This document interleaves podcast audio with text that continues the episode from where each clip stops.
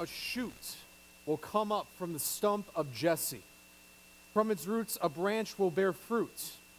The Spirit of the Lord will rest upon him the Spirit of wisdom and of understanding, the Spirit of counsel and of might, the Spirit of knowledge and fear of the Lord. And he will delight in the fear of the Lord. He will not judge by what he sees with his eyes or decide by what he hears with his ears. But with righteousness he will judge the needy. With justice he will give decisions for the poor of the earth. He will strike the earth with the rod of his mouth, with the breath of his lips he will slay the wicked. Righteousness will be his belt, and faithfulness the sash around his waist.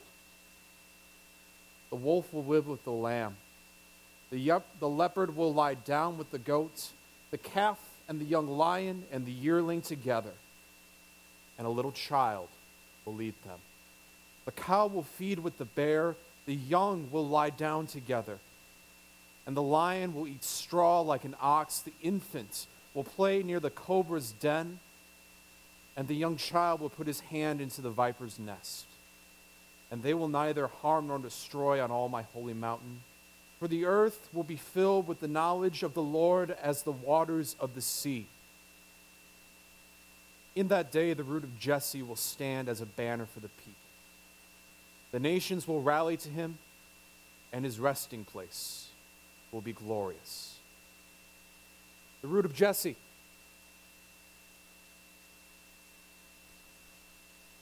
Let's return to our roots for a little bit. Christmas can make us nostalgic. I know when I was watching the children's program, remember when I was that age, um, up front, um, doing other parts, uh, singing Christmas songs as well. There's a lot of good Christmas traditions that we all like to enjoy. Um, I can think of a lot of them that I remember from my own family. I imagine you're sitting with your family right now. Do me a favor. Uh, go ahead and turn and talk to your family members for a minute. Uh, what are some of your favorite Christmas traditions that you guys share. Go for it.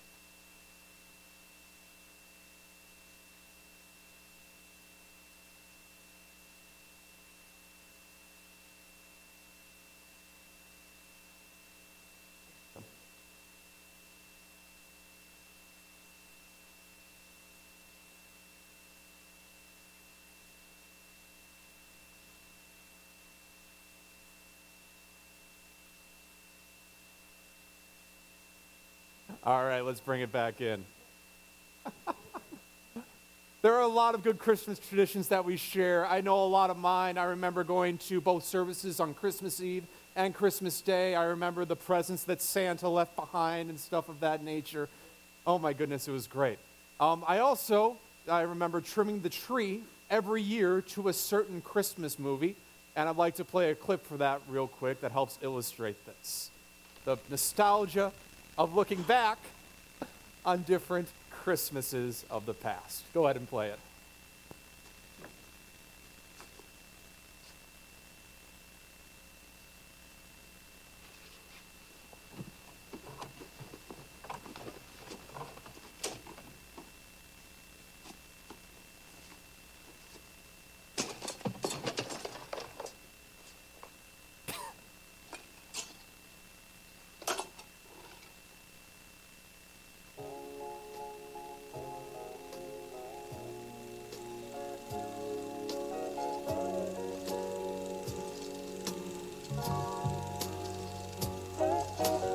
Christmas is the time of year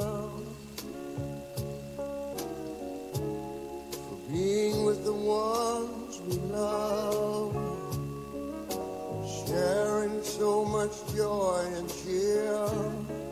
What a wonderful feeling watching the idea. No, I remember being a kid, we would watch that movie every year as we trimmed the trees. Sometime we'd also watch Elf, favorite movie, love that movie.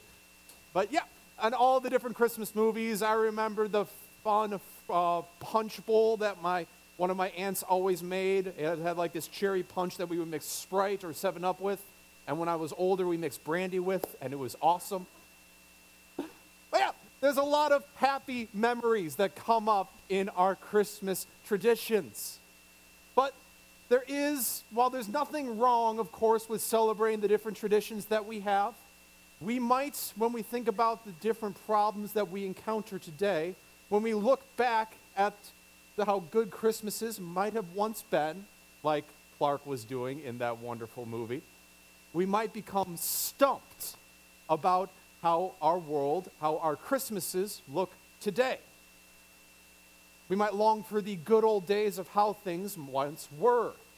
Now, I imagine that a lot of you might be busy this time of year. I'm not sure why. Uh, but no, Christmas makes it so we are very busy.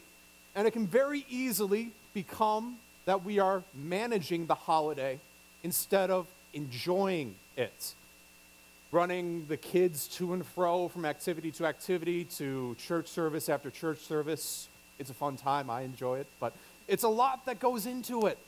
There's a lot to do during the Christmas time. I haven't finished my shopping yet, and I need to do that. All the different things that go into our Christmas holidays. And then you get to the day, and then the family comes together, and all the joys and burdens that come with that as well. Different family members you might not want in the same room, the different family members you wish could still be in the room there's a lot of memories, a lot of nostalgia that's involved with Christmas. Thinking back on happy memories, on simpler, maybe better times. That's kind of what Isaiah was feeling when he wrote our Old Testament reading for today. Isaiah was at a prophet at a very turbulent time in Israel's history. He was a prophet during the nation of Judah um, at a time when there was a lot of conflict going around in the world around him. He was caught between two powers, Egypt and Assyria, and much later Babylon as well, was a big problem for the Jewish nation. But they were stuck.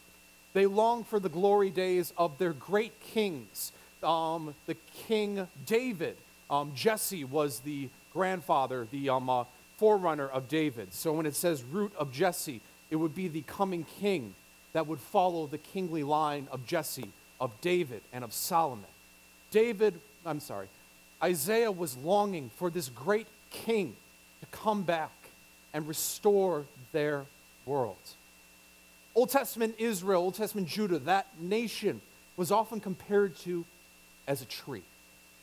Trouble is, in this story, it was a stump. It was a shadow. It was a remnant of its former self. But thankful, and yes, it was not perfect, it was not good. And like many of our lives, might feel that uh, things might not be as good as they once were. It can make our celebrations feel hollow, like a rotten old stump. But thankfully, we have a living branch, our Lord and Savior, Jesus Christ. Hear the word of God from Isaiah again. A shoot will come up from the stump of Jesse. From his roots, a branch will bear fruit. Our incarnate Lord and Savior, Jesus Christ. This man who came into this world, he is the very Son of God, the one that brought creation into being with the rest of the Trinity. He was just like you and I. He knew all of our problems, all of our struggles, all of our burdens, and he sprang up from that stump of the nation of Israel like a wild um, sprout. I did landscaping in um, uh, the summer between high school and college, and I just remember going back to this one tree that we had to cut down. Um, week after week, we did regular maintenance there, and there would always be these shoots that I would have to trim down because otherwise they just keep growing. These shoots, these sprouts are just so resilient and so tough. And they always came back, and that's what our Lord and Savior Jesus Christ did. He was incarnate in our world, and he came as this humble child. Think about it. he chose to be worshiped by shaggy, smelly fish, um, uh, shepherds. His disciples were fishermen. He did not choose a glorious life, and yet he used his life for glorious purpose. Because that young branch, that living branch, did not stay a branch forever, but it grew up and became this great tree of life that you and I are all a part of. He grew up before him like a tender shoot, like a root out of dry ground. He had no beauty or majesty to attract us to him, nothing in his appearance that we should desire him. And this living branch grew up to unite the world and bring us all together into this great tree of life. You and I are all connected together by Jesus Christ. In a moment, we're also going to partake from communion today. One of the key ways that we are connected together is through this saving meal. It's how we're brought into this tree of life, into this great universal church. Ever think about what we're doing when we're taking communion? We're literally taking in a piece of Christ, the Lord and Savior of all the earth, living and dwelling within you. In a sense, we become Christ. In a sense, we are all connected together as branches of this great tree of life, this living branch that sprung up from the root of Jesse. And this universal church completely covers the world. You and I are all connected together in the great story of God saving his creation. Every faithful church in the country is connected to this tree. Every faithful congregation, every faithful church in the world is connected to this tree. Across all time, those people that had come before, the people that you wish could have been one more Christmas, join us in this saving meal. In a lot of old churches, uh, they had communion rails. And the rails would come and they would be about half of the sanct, um, be like in a semicircle shape. And what a lot of people would say is that that other half of the semicircle is the people that have gone on before us, who are with God and reside with Him forever, are also partaking. It's a beautiful image of the great tree of life, where we all dwell together as the great community of God that will be fully realized on the day when Christ comes again in power and in glory. But in the meantime, as branches of his tree, we are called to bear fruit. Trees produce fruit, after all. And the fruit that we produce is joy, is thankfulness, is love, compassion to the world around us. Because what does a branch do for a tree? A branch extends the reach of that tree. You and I extend the reach of Christ into the different communities in which we live, the little corners of creation in which we reside. It's a truly beautiful thing, almost as beautiful as the children singing earlier. So, enjoy being a part of this great tree of life this holiday season. Celebrate the living branch that came down from heaven in the form and person of our incarnate Lord and Savior Jesus Christ. Remember your roots and enjoy being a part of this great tree of life. Amen. Now may the peace